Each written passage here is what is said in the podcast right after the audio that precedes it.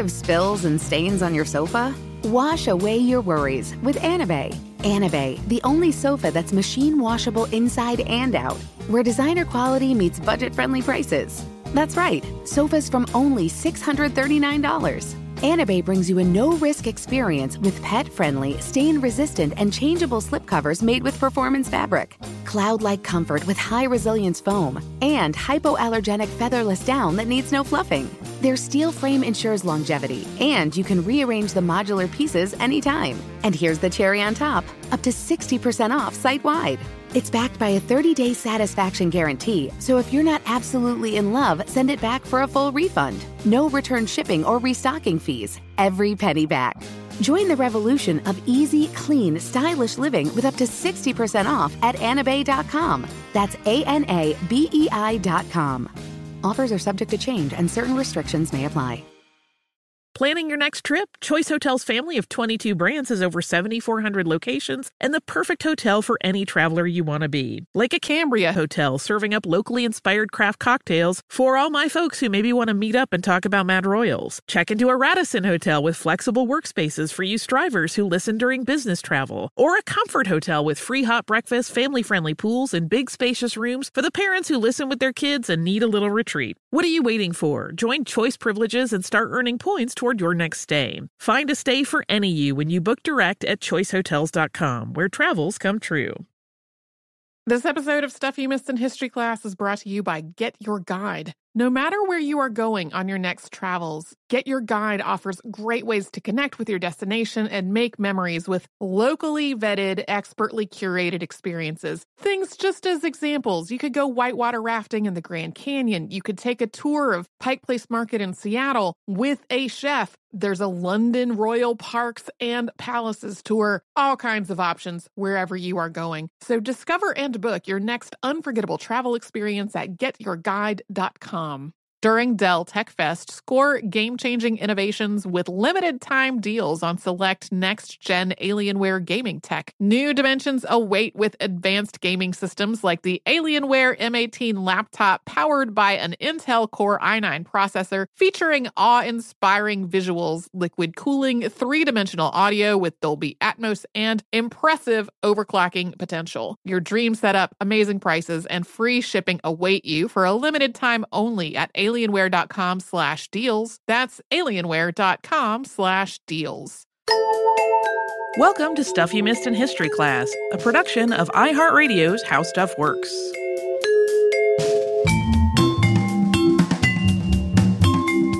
Hello and welcome to the podcast. I'm Holly Fry. And I'm Tracy V. Wilson. Uh, for all of recorded history, Tracy, and certainly before history was being recorded, humans have been experiencing pain of one form or another. Yep. Uh, that might seem like we're leading into a very dark place, but really we're talking about uh, ways that we've managed and alleviated pain. And today, of course, we're also talking about fairly minor ones in this case. Um, It's just as simple as like running to your local drugstore or supermarket or even big box store to pick up non-prescription pain relief. Easy peasy. And we're going to talk today about specifically one of the possible pain relievers that you might reach for in such a circumstance, which is aspirin. Uh, from its natural base substance, salicin, to the invention of its synthetic derivative form that we still use, the story of aspirin is longer than people might expect, and it also has its own controversy and conflict. Uh, for example, there is one man whose name always comes up and is credited with inventing aspirin, and we're going to get to him and whether he should get credit, because there have been some challenges to that. But first, we need to talk about the ancient history of the medicinal base of this, as well as some of the other people who figure into the development of our knowledge about the workings of salicylic acid and its medicinal possibilities. Yeah, and just to be super clear, we're not suggesting that, like, every pain that a person could have can be solved with a quickie little trip to the store to pick Heavens, up something. No. no. But I got a headache. I'm going to run across the street and get some yeah. aspirin. Yeah. The general day-to-day minor pains minor you might pain, experience. Yes, the minor aches and pains, not the more serious stuff. So... Salicin is found in the bark of the white willow tree and in wintergreen leaves, as well as a number of other plant life in various concentrations. And it can be converted pretty easily in a lab or in the human body into salicylic acid. And then this can get a little bit confusing because sometimes the two seem to be used almost interchangeably. Yeah, even in in my research, there were moments where people were talking about the history of this and they were pretty casually tossing them back and forth, but that's n- not exactly correct. Uh, and we'll talk about how even in the medical community that's been a problem at various points in time. Uh, salicylic acid is what's called a beta-hydroxy acid, and you have probably heard of it before because it is used to tout various skin cares all the time. And that's because beta-hydroxy acids are excellent exfoliants, and unlike alpha-hydroxy acids, which are also very good exfoliants, beta-hydroxy acids are also really good at reducing wrinkles and improving overall skin texture. And they don't have the same tendency to cause irritation that their alpha-hydroxy counterparts do. It is also antifungal, anti-infective, and it can be used to remove and heal epidermal problems like calluses and warts. In addition to all of that, salicylic acid can also help with pain, and that's something that humans have known about for a very long time, although they didn't have that name for it and didn't understand how this pain relief was relating to salicin. The first record that we have of willow bark being used as a pain remedy comes from Sumeria four thousand years ago. And in addition to relieving pain, it was also used to treat inflammation and fever. And this knowledge of the extract of willow bark as a medicinal compound did not stay in Mesopotamia. It traveled the globe. In China, going back at least two thousand years, willow was being used to treat everything from the common cold to hemorrhages.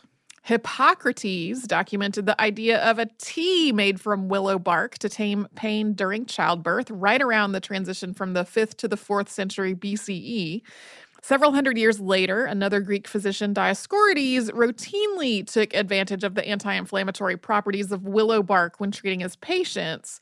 Pliny the Elder and Galen also wrote about their uses of the extract of willow bark. And then in the seventeen sixties, Reverend Edmund Stone, who was a member of the Royal Society in addition to being an Oxfordshire vicar, conducted his own study of the potential medicinal properties of willow bark, based entirely on a hunch. As an aside, you will also see him mentioned as Reverend Edward Stone.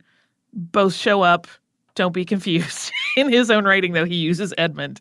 Uh, but he wrote out his findings in a letter to the Royal Society titled An Account of the Success of the Bark of the Willow in the Cure of Agues, which he wrote to the Right Honorable George Earl of Macclesfield, who was the Society's president at the time. So in this account, Stone made it clear that he believed he had identified something really important, and he wrote in the opening, quote, "Among the many useful discoveries which this age hath made, there are very few which better deserve the attention of the public than what I am going to lay before your lordship." And Stone goes on to describe in this letter how he accidentally tasted the willow bark of a tree, and he was kind of blown over by how bitter it was. And he noticed that willows grew in the same places that agues were common ailments. So agues are intense episodes of fever or shivering. They've often been associated with malaria. And Stone believed that, quote, "many natural maladies carry their cures along with them, or that their remedies lie not far from their cures." So he knew of other bitter plants that had healing properties, including the Peruvian cinchona tree, which also contains salicin in its bark. So he thought the bitter willow, growing so near to where agues were common, might similarly offer a solution to the fevers that he saw in his community. So Stone said that he looked for information on the willow being used before. He did not have access to the various accounts and records that we mentioned uh, because all he could find was the name of the tree and botany books that he consulted. Uh, he found nothing about its pharmaceutical possibilities. This is a way where uh, we are very spoiled by the internet and search engines. Yeah. Yes, I often think when we're talking about um, historical scientists, mathematicians, philosophers, et cetera, like what would they do with the command of information that we have at our fingertips in our pockets? But so Stone, not finding anything himself on willow ever being used in this way, set out to do some experimenting. And the Reverend Stone gathered a pound of willow bark over the course of a summer, and then he put it in a bag, and he hung this bag outside of a baker's oven for three months. And while it sat there, it was exposed not to direct heat, but from the indirect heat of the stove for this prolonged period of time, and over that time the contents of the bag dried out and just crumbled to powder. Once he had this powder, Stone started giving it to people in very tiny amounts. At first, just twenty grains of the powder as a dose. So if there was anything toxic in this substance, the negative impact to his patients would hopefully be pretty minimal. As the people he was treating for ague appeared to tolerate this little dried powder, he started giving them additional doses, still pretty small, every four hours, and then he carefully observed the results. And his patients had some improvement, but none of them were cured of their problems. But as they still seemed to have no negative reactions to this experimental treatment, Stone increased the dose, noting, quote, "I grew bolder with it, and in a few days increased the dose to two scruples, and the ague was soon removed." So a scruple is that initial dose. It's twenty grains. So Stone was basically doubling the dosage. Stone continued on with his study for five years, noting that over and over, in fifty cases, his patients' agues were either cured, or in a few very severe cases, they were made much better.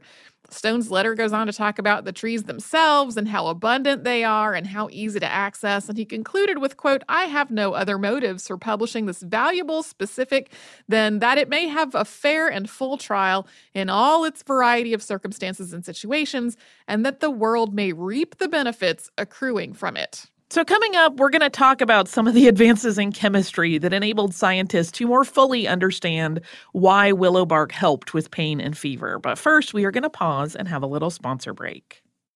Tired of spills and stains on your sofa? Wash away your worries with Anabei. Anabei, the only sofa that's machine washable inside and out, where designer quality meets budget-friendly prices. That's right, sofas from only six hundred thirty-nine dollars. Anabei brings you a no-risk experience with pet-friendly, stain-resistant, and changeable slipcovers made with performance fabric, cloud-like comfort with high-resilience foam, and hypoallergenic featherless down that needs no fluffing. Their steel frame ensures longevity, and you can rearrange the modular pieces anytime. And here's the cherry on top, up to sixty percent off site-wide. It's backed by a thirty-day satisfaction guarantee, so if you're not absolutely in love, send it back for a full refund. No return shipping or restocking fees. Every penny back. Join the revolution of easy, clean, stylish living with up to sixty percent off at anabei dot com. That's A N A B E I dot com. Offers are subject to change and certain restrictions may apply. During Dell Tech Fest, score game-changing innovations with limited-time deals on select next-gen Alienware gaming tech. New dimensions await with advanced gaming systems like the Alienware M eighteen laptop powered by an Intel Core i nine processor featuring awe-inspiring visuals, liquid cooling, three-dimensional audio with Dolby Atmos, and impressive overclocking potential. Plus, build your dream setup with great deals on select gaming monitors, mice, and more must-have electronics and accessories. When you shop online at alienware dot com slash deals, you'll have access to leading-edge gaming technology to conquer the competition and free shipping on everything. Amazing prices await you for a limited time only at alienware dot com slash deals. That's alienware dot com slash deals. I'm Tracy V. Wilson from Stuff You Missed in History Class. Did you know small businesses make up ninety-nine point nine percent of all businesses in the United States? The world is powered by entrepreneurs, and if you're a small business owner or even someone dreaming of starting your own business, then you'll want to check out Season two of Mind the Business, Small Business Success Stories from Ruby Studio, from iHeartMedia, and Intuit QuickBooks. And every episode, hosts Austin Hankwitz and Janice Torres talk to entrepreneurs about how they've grown from the lessons of launching and nurturing a small business and how they have found success being their own boss. From the excitement of first starting out to finding the right tools and resources to process invoices and payments like QuickBooks Money, you won't want to miss these inspiring stories of entrepreneurship and discovering ways to business differently so you can too. And if you're a small business owner or even someone dreaming of starting your own business, then you'll want to check out Season two of Mind the Business, Small Business Success Stories from Ruby Studio, from iHeartMedia, and Intuit QuickBooks. Planning your next trip? Choice Hotels has a stay for any traveler you want to be, with twenty-two brands and over seven thousand four hundred locations. Whether you're a business traveler, a family road tripper, someone who wants to seek out history and maybe make your own, or just planning a quick getaway, Choice Hotels has a stay for any you. Like a Cambria Hotel, where you can be a cocktail connoisseur and sip locally inspired craft beverages at downtown locations in the center of it all. This is a fun way to visit cities with a lot of history and a lot of fun in mind. Or a Radisson Hotel, for For all our productivity powerhouses out there. With flexible workspaces and on-site restaurants, you'll get the most out of your work trip. You'll get the coffee, the Wi-Fi, and the work done. And we can't forget about Comfort Hotels. Imagine you're a family road tripper, waking up in your big, spacious room and then heading down to a free hot breakfast for the entire family, including waffles. So you'll be well-fed and ready for the day's adventure, even if that's just relaxing. After that, you're spending all afternoon relaxing by the pool. You deserve it. What are you waiting for? Join Choice Privileges and start earning points toward your next stay. Find a stay for any you. Book directly at choice hotels dot com, where travels come true.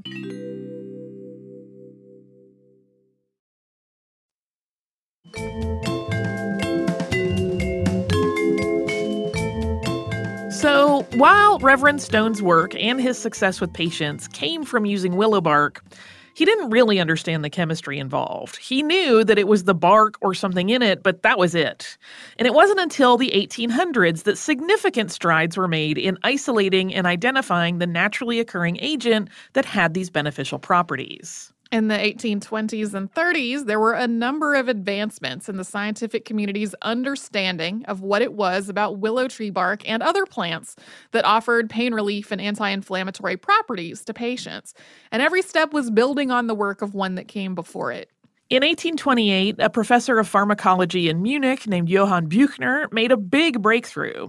He was able to extract and purify the compound that was doing all of that good, and he named it salicin. That is based on the Latin word for willow, salix. And the following year, French pharmacist Henri Leroux built on Buchner's work. He was able to isolate a pure crystalline form of salicin in eighteen twenty-nine. In eighteen thirty-eight, Raphael Piria, who was a chemist from Italy, was able to produce salicylic acid in a lab. He did this by resolving the chemical structure of salicin into a sugar and salicyl alcohol, and then oxidized the salicyl alcohol to produce salicylic acid. The precise chemical structure of salicyl alcohol was identified by two German chemists at Marburg University, Hermann Kolbe and E. Lautmann, at the end of the eighteen fifties. And over the next fifteen years, that team's work continued until they were able to develop a process for industrial production of salicylic acid. The Haydn Chemical Company in Germany started producing synthetic salicylic acid for pain and fever in eighteen seventy-four, making them the first commercial producer. In the eighteen seventies, Thomas MacLagan, the medical superintendent at Dundee Royal Infirmary in Scotland, had a lot of patients with rheumatism, and he noticed that there were similarities between the symptoms of those patients and patients with fevers that weren't related to rheumatism. The patients with general fevers had often been successfully treated with cinchona bark, which, as we mentioned in the section on Reverend Edmund Stone, contains salicin. And so MacLagan decided to test the bark extract salicin out for himself, just as Stone had, although obviously there was a little more knowledge about it at this point. And in this case, the doctor first tested the substance on himself, and he approached this as a progressive test. So first he took five grains and had no negative reaction, and then he took ten grains, which was similarly benign, and then he took thirty with no, quote, inconvenience or discomfort. And at that point, he was convinced that salicin was safe, so he next used it to address a rheumatic patient with a fever, high heart rate, and swollen and achy joints. This patient was given twelve grains of salicin at a time, repeating the dose every three hours. After seven doses over the course of a twenty-four hour period, the patient's condition had improved. The fever and heart rate were both reduced significantly, although they were still slightly above normal. Two more days of treatment reduced swelling and alleviated the patient's pain. After two more years of trials with his patients, MacLagan published his results in The Lancet, and this article features eight case studies of patients with varying degrees of rheumatism, and he wrote, quote, "The sudden arrest of the painful symptoms and the coincident rapid fall of pulse and temperature followed so immediately on the administration of the salicin that it is impossible not to attribute them to its use. Cases of acute rheumatism do sometimes improve in the most unexpected manner, but I never saw a case get well so quickly as those of which I have given details above." MacLagan went on to say that salicin was the most effective treatment for rheumatism, and also that its use, dosage, and effects should be carefully documented. Interestingly, he believed that salicylic acid, which had been isolated and was favored by some medical practitioners, was not as effective or palatable a treatment as salicin. Even during this time, there was some confusion about whether the terms salicin and salicylic acid were two separate things among some members of the medical community. Yeah, I did see a, a note in one article about MacLagan that uh, there was a doctor that wrote him an apology note because he got really mad that this guy kept confusing the two terms. But this is what brings us to a familiar name, Bayer. The firm, Farbenfabriken Worm Friedrich Bayer and Company, started as a dye company. But in the eighteen nineties, the decision was made that the company would turn its efforts to pharmaceuticals. And this might seem like a weird gear shift to go from pigments to pharmaceuticals, but both involved chemistry, and this was a new and growing field. And additionally, the company had a really good name among consumers, and so it was able to leverage that brand trust into these new ventures. So we've been talking about how practitioners like the Reverend Stone were very careful in dosage of salicin, and how in Stone's cases in particular, he recorded no negative side effects. But that is really not an accurate picture of the use of oral salicylic acid treatment. Over time, it can cause significant issues with digestive health, including nausea, ulcers, vomiting. These are all things that can come from using salicylic acid as a medicine over time. Yeah, salicin is more easily tolerated. We're going to get into why in a minute, but salicylic acid, once it's isolated, is a lot rougher on the gastrointestinal tract. And this is what leads us to the name that is most commonly associated with aspirin's origins, and that is Felix Hoffmann. And Hoffmann, who was born in eighteen sixty-eight, initially pursued a career as a pharmacist when he finished his education. But soon he realized that he actually wanted to do some more in-depth science and become a chemist, and so he went back to school. In eighteen ninety-three, he finished his graduate work with honors, and he joined Bayer as a chemist in their newly established pharmaceuticals division. In eighteen ninety-seven, Hoffmann added the acetyl group, C H three C O, to salicylic acid. The result was acetyl salicylic acid, which would eventually come to be known as aspirin. And this sounds like a really insightful experiment, and you could say that it is, but really, Hoffmann was acetylating a lot of different molecules to potentially create patentable medicines. Bayer's early medicines, uh, phenacetin and tannig, were also developed using this same process in projects that were run by other chemists. The origin for Hoffmann's experiment has a number of different stories to it. One version is that his boss at Bayer, Arthur Eichengrün, had tasked him with figuring out a way to make salicylic acid more tolerable. The other was that his father took salicylic acid for his rheumatism and was experiencing the negative side effects that come along with using it for a prolonged period. So Hoffmann was driven by a desire to help him. There's another man involved in this named Heinrich Dreser, and he ran the pharmaceutical lab at Bayer, and it was his responsibility to test Hoffmann's new substance. And Dreser was slow to work with acetyl salicylic acid. He openly said that he thought it had no value, and moreover, that it could be damaging to the heart. There was another acetylated compound created by Hoffmann around the same time, which Dreser thought would be a lot more lucrative, and that was heroin. Hoffmann had created it when he acetylated morphine, but that was not patentable because it had been discovered by another scientist twenty-five years earlier. Bayer sold heroin as a pain reliever and a cough suppressant for years. Many other companies did too. We don't want to put that all on Bayer. You have probably seen, as a, uh, I'm presuming if you're a listener that you're a history fan, you've probably seen like the old-timey adverts oh, yeah. for heroin as like a magical cure-all.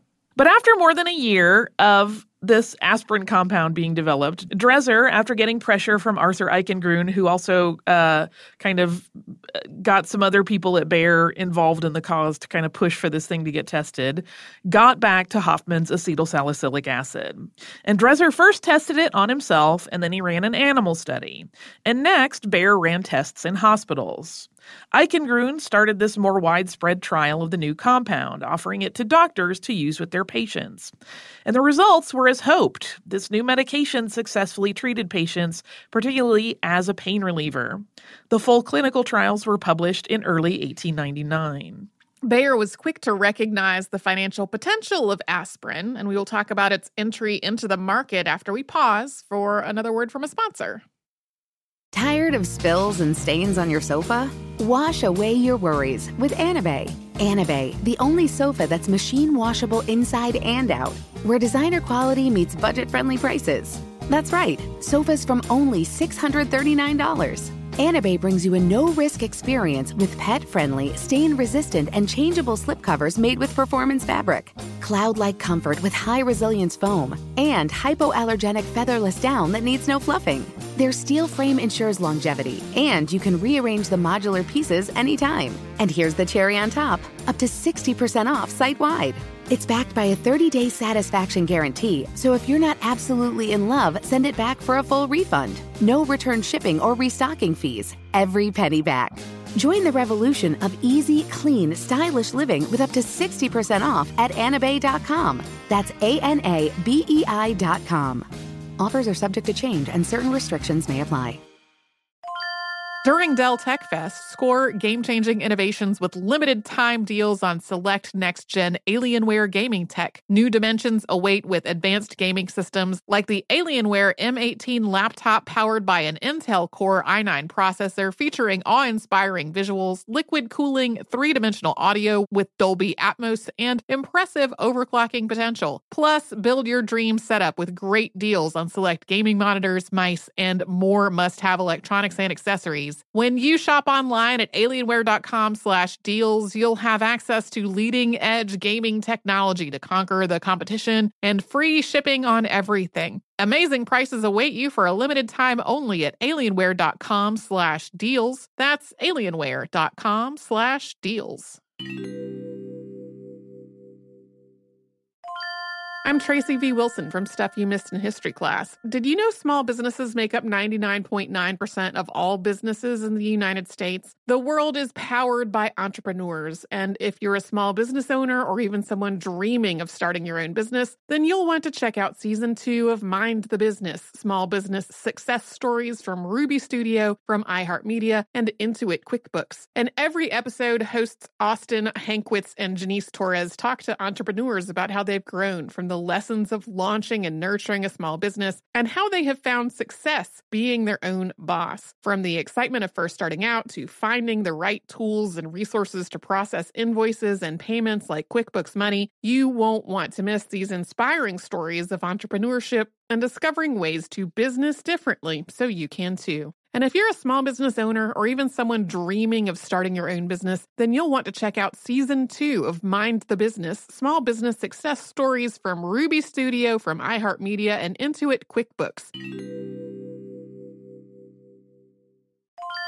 Planning your next trip? Choice Hotels has a stay for any traveler you want to be, with twenty-two brands and over seven thousand four hundred locations. Whether you're a business traveler, a family road tripper, someone who wants to seek out history and maybe make your own, or just planning a quick getaway, Choice Hotels has a stay for any you. Like a Cambria Hotel, where you can be a cocktail connoisseur and sip locally inspired craft beverages at downtown locations in the center of it all. This is a fun way to visit cities with a lot of history and a lot of fun in mind. Or a Radisson Hotel, for For all our productivity powerhouses out there. With flexible workspaces and on-site restaurants, you'll get the most out of your work trip. You'll get the coffee, the Wi-Fi, and the work done. And we can't forget about Comfort Hotels. Imagine you're a family road tripper, waking up in your big spacious room and then heading down to a free hot breakfast for the entire family, including waffles. So you'll be well-fed and ready for the day's adventure, even if that's just relaxing. After that, you're spending all afternoon relaxing by the pool. You deserve it. What are you waiting for? Join Choice privileges and start earning points toward your next stay. Find a stay for any you. Book directly at choice hotels dot com, where travels come true.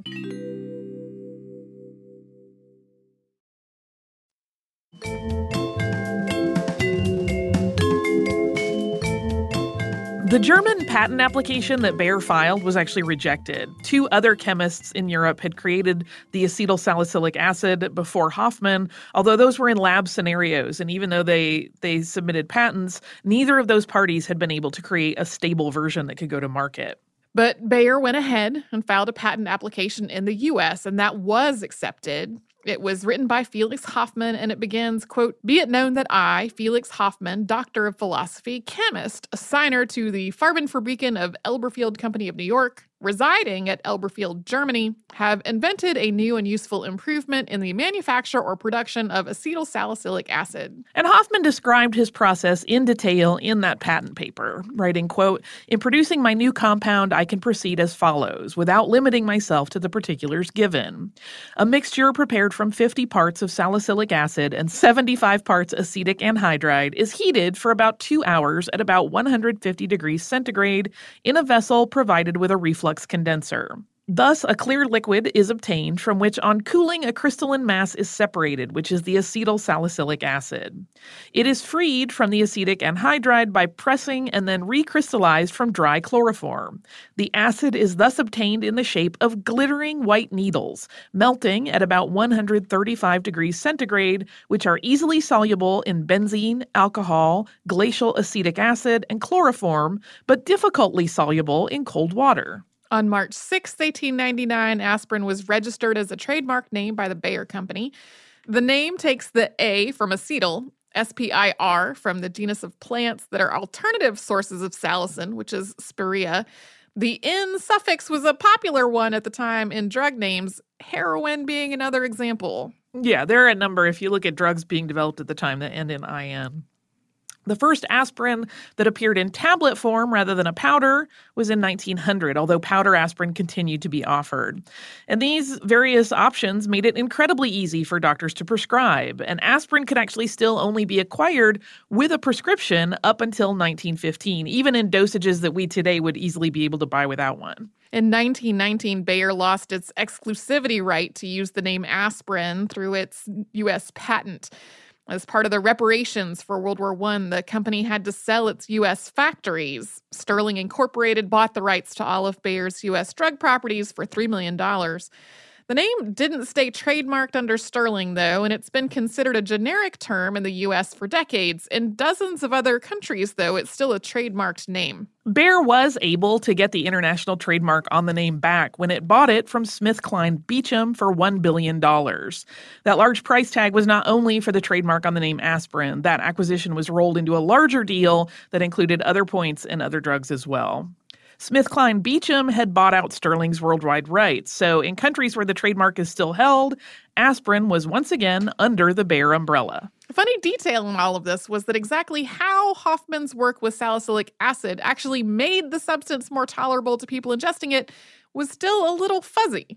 Essentially, he transformed it into a new molecule that, one, doesn't trigger issues in the G I tract, and two, is converted back to salicylic acid by the body so that the pain and fever relief characteristics of it still apply. But that whole process was not really understood until the nineteen seventies. It was only after work in the second half of the twentieth century that the potential benefits of aspirin related to heart disease and stroke came to be known. Now, how things actually played out at Bayer related to the discovery of aspirin have continued to be debated. We mentioned when we first introduced that segment the two different stories about how the experiments that led to the development of aspirin actually began. But that is not the end of it. In nineteen forty-four, forty-seven years after Hoffmann's development of aspirin in the Bayer lab, Arthur Eichengrün, while being held at Theresienstadt concentration camp because he was Jewish, wrote his version of this story. In this letter, which is in the Bayer archives, he said that he was the one who wanted to come up with a version of salicylic acid that would diminish these negative gastrointestinal side effects. According to his account, he wrote down all the instructions, and Hoffmann carried them out without really understanding any of it.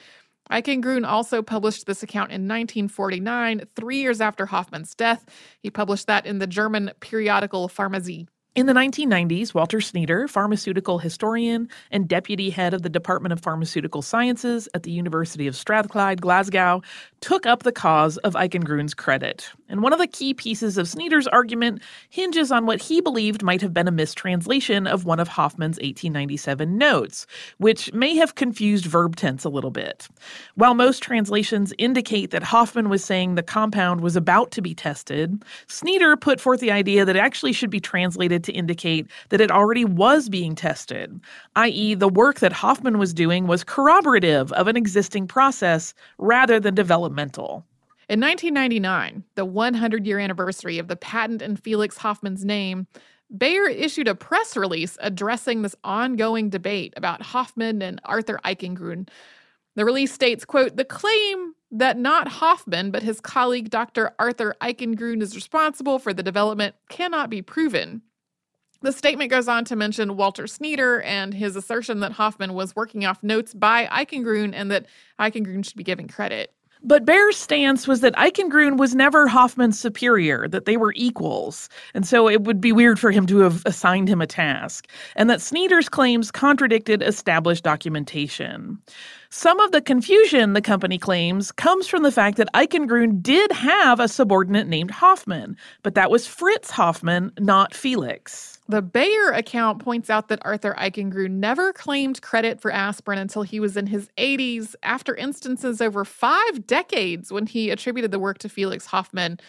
And of course, there's a case to be made that because he was Jewish, he might never have felt that he had the agency in Germany to be able to do that. And one of the places, though, where Sneader's case for Eichengrün kind of falls apart is also noted in that press release. So in his paper on the subject, Sneader mentions that Hoffmann was never publicly credited with the invention of aspirin until nineteen thirty-four. The assertion there is that this was an attempt to write the Jewish Eichengrün out of the record during a period of intense anti-Semitism in Germany. But the problem there is that Hoffmann was credited on the patent application all the way back in eighteen ninety-nine, as well as in other paperwork that dated back to when he was doing the experiments in eighteen ninety-seven. Bayer's statement concludes by noting that both Eichengrün and Hoffmann were researchers working for Bayer in eighteen ninety-seven, basically saying they were in a work-for-hire situation. The statement finished with, quote, "It would have made no difference to either the company or the success of the aspirin brand whether one or the other is considered the first to succeed in the acetylation of salicylic acid for the first time in a chemically pure and stable form." Yeah, yeah, it's easy for a big company to go, it doesn't matter who got credit. Neither of them was really getting anything out of it. But of course, the different people involved in this effort, it matters a great deal. We have talked many times, and several times lately, about how scientific discovery and credit is an issue of great debate and great passion. so, mm-hmm. um, but which of the Bayer scientists truly invented aspirin will likely never be conclusively settled. It's interesting reading modern, more modern accounts of the whole thing that they do kind of mention that this this debate goes on, although some completely just go with the Felix Hoffmann version. It's kind of fascinating. Uh, but that is the invention of aspirin. Do you have some listener mail also? I do. This uh, is from our listener, Summer, and she is writing to us about our recent uh, episode, the Krampus and Friends Holiday Special four, and specifically the Seven Lucky Gods. And she writes, "My name is Summer, and I've been listening to your podcast for probably four years now. I started when I needed something to do while sewing costumes for the high school drama club I run. My family and I have lived in Japan for nine and a half years now. My husband teaches at a high school on an American military base. I had to write in after listening to the Seven Lucky Gods segment because I have a crazy story about them.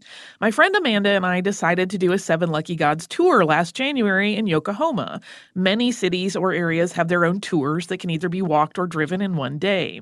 I've been driving in Japan for many years now, so I felt confident and comfortable getting around. But there are always surprises here. There are many roads that are technically two-lane, but in reality only one car can fit down them. Also, something Google Maps struggles with is knowing where the real entrance to a place is. These two things conspired against us on our quest to get all seven of our lucky gods. On our way to the fifth stop, we were following our Google Maps instructions instructions that led us into a residential neighborhood with those two-lane roads that only fit my minivan. We went up a hill, and Google instructed us to turn at the top, which made sense because directly in front of us was a set of stairs, though I started to suspect this was not going to work, as the road that I turned onto was now gravel, bordered on the left by a wall and on the right by a steep twenty-foot drop-off with no guardrail. We drove very slowly on this road for about twenty meters and turned again, only to discover that we were now definitely on something that was more akin to a sidewalk. It ended about twenty meters in front of us in stairs, which we obviously were not going to drive down. I now had the unenviable task of backing up around two corners on a knot road about seven feet wide in a minivan. Also, did I mention the cliff drop-off on one side and my three-year-old in the back seat? Thank heavens for backup cameras and my friend Amanda, who got out and helped guide me around the corners and the telephone poles. When we finally got back on a real road, we parked the car and laughed from the sheer terror of it all. We assumed the stairs in front of us were a back entrance to the shrine, and we wandered on it. Sure enough, it was, and we were able to get our very lucky god and continue on, though this time with a little less reliance on Google. I look forward to doing another tour in Kamakura in twenty twenty, although I will probably do it on foot. Thank you for creating such a fun and informative podcast. I always recommend your episode on Sadako and the one thousand Cranes to any friends that visit Hiroshima. That story is very close to my heart after directing a show on it, and I wept like a child at the mention of the Hiroshima Peace Park. I we- I get weepy just thinking about it, see? Um, thank you for being my company while I sew hundreds of costumes and drive around on adventures in Japan. Um, Summer, this is such a fun, slightly terrifying story. I agree, the backup camera is magic. um, I'm glad you're safe. That drop-off sounds very scary to me. And I I uh, I hope that your visit to all the lucky gods granted you luck for the rest of the year, that you never found yourself in such a precarious position again. Uh, if you would like to write to us, you can do so at history podcast at i heart radio dot com. That is a newish email address, so take note, not the same as the old one. You can also find us everywhere on social media as Missed in History, and you can visit our website, missed in history dot com. If you would like to subscribe to the show, you can do that on the iHeartRadio app, at Apple Podcasts, or wherever wherever it is you listen.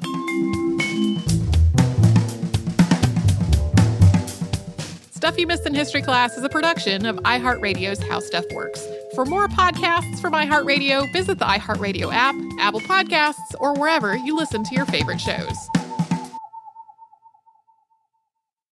Hey, Sarah, I love that spring break vlog you posted on Zigazoo. O M G, you watched it? Yeah, it was so cool. I think you're so talented. Social media is only positive with Zigazoo, the world's largest and safest social media network for kids. In Zigazoo, all community members are verified kids just like yours, and all content is fully human moderated. Try out Zigazoo this spring break. Download the Zigazoo app today. Infiniti presents a new chapter in luxury, the premiere of the all-new twenty twenty-five Infiniti Q X eighty. Live March twentieth from the Edge at Hudson Yards in New York City, featuring a performance by Jon Batiste. The all-new twenty twenty-five Infiniti Q X eighty is an S U V designed to help every passenger feel just right. Be the first to see it March twentieth at seven p.m. Eastern, only on iHeartRadio's YouTube channel. Save the date at new dash q x eighty dot com. Don't miss it. twenty twenty-five Q X eighty coming this summer. Does money stress you out? Let Facet flip your financial chaos into clarity. Finding Facet immediately put us at ease. Facet's innovative approach to financial planning ensures your money works as hard as you do, enabling members to experience the joys of having your finances in order. That makes us Facet for life now, I guess. Visit Facet dot com, F A C E T dot com to learn more. This ad is sponsored by Facet. Facet Wealth is an S E C-registered investment advisor. This is not an offer to buy or sell securities, nor is it investment, legal, or tax advice. These testimonials are from current Facet members who are not compensated. All opinions are their own and not a guarantee of a similar outcome.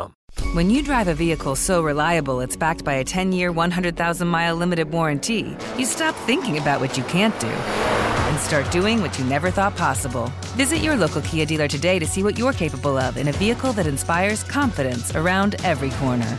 Kia, movement that inspires. Call eight hundred, three three three, four K I A for details. Always drive safely. Limited inventory available. Warranties include ten-year, one hundred thousand mile powertrain and five-year, sixty thousand mile basic. Warranties are limited. See retailer for details.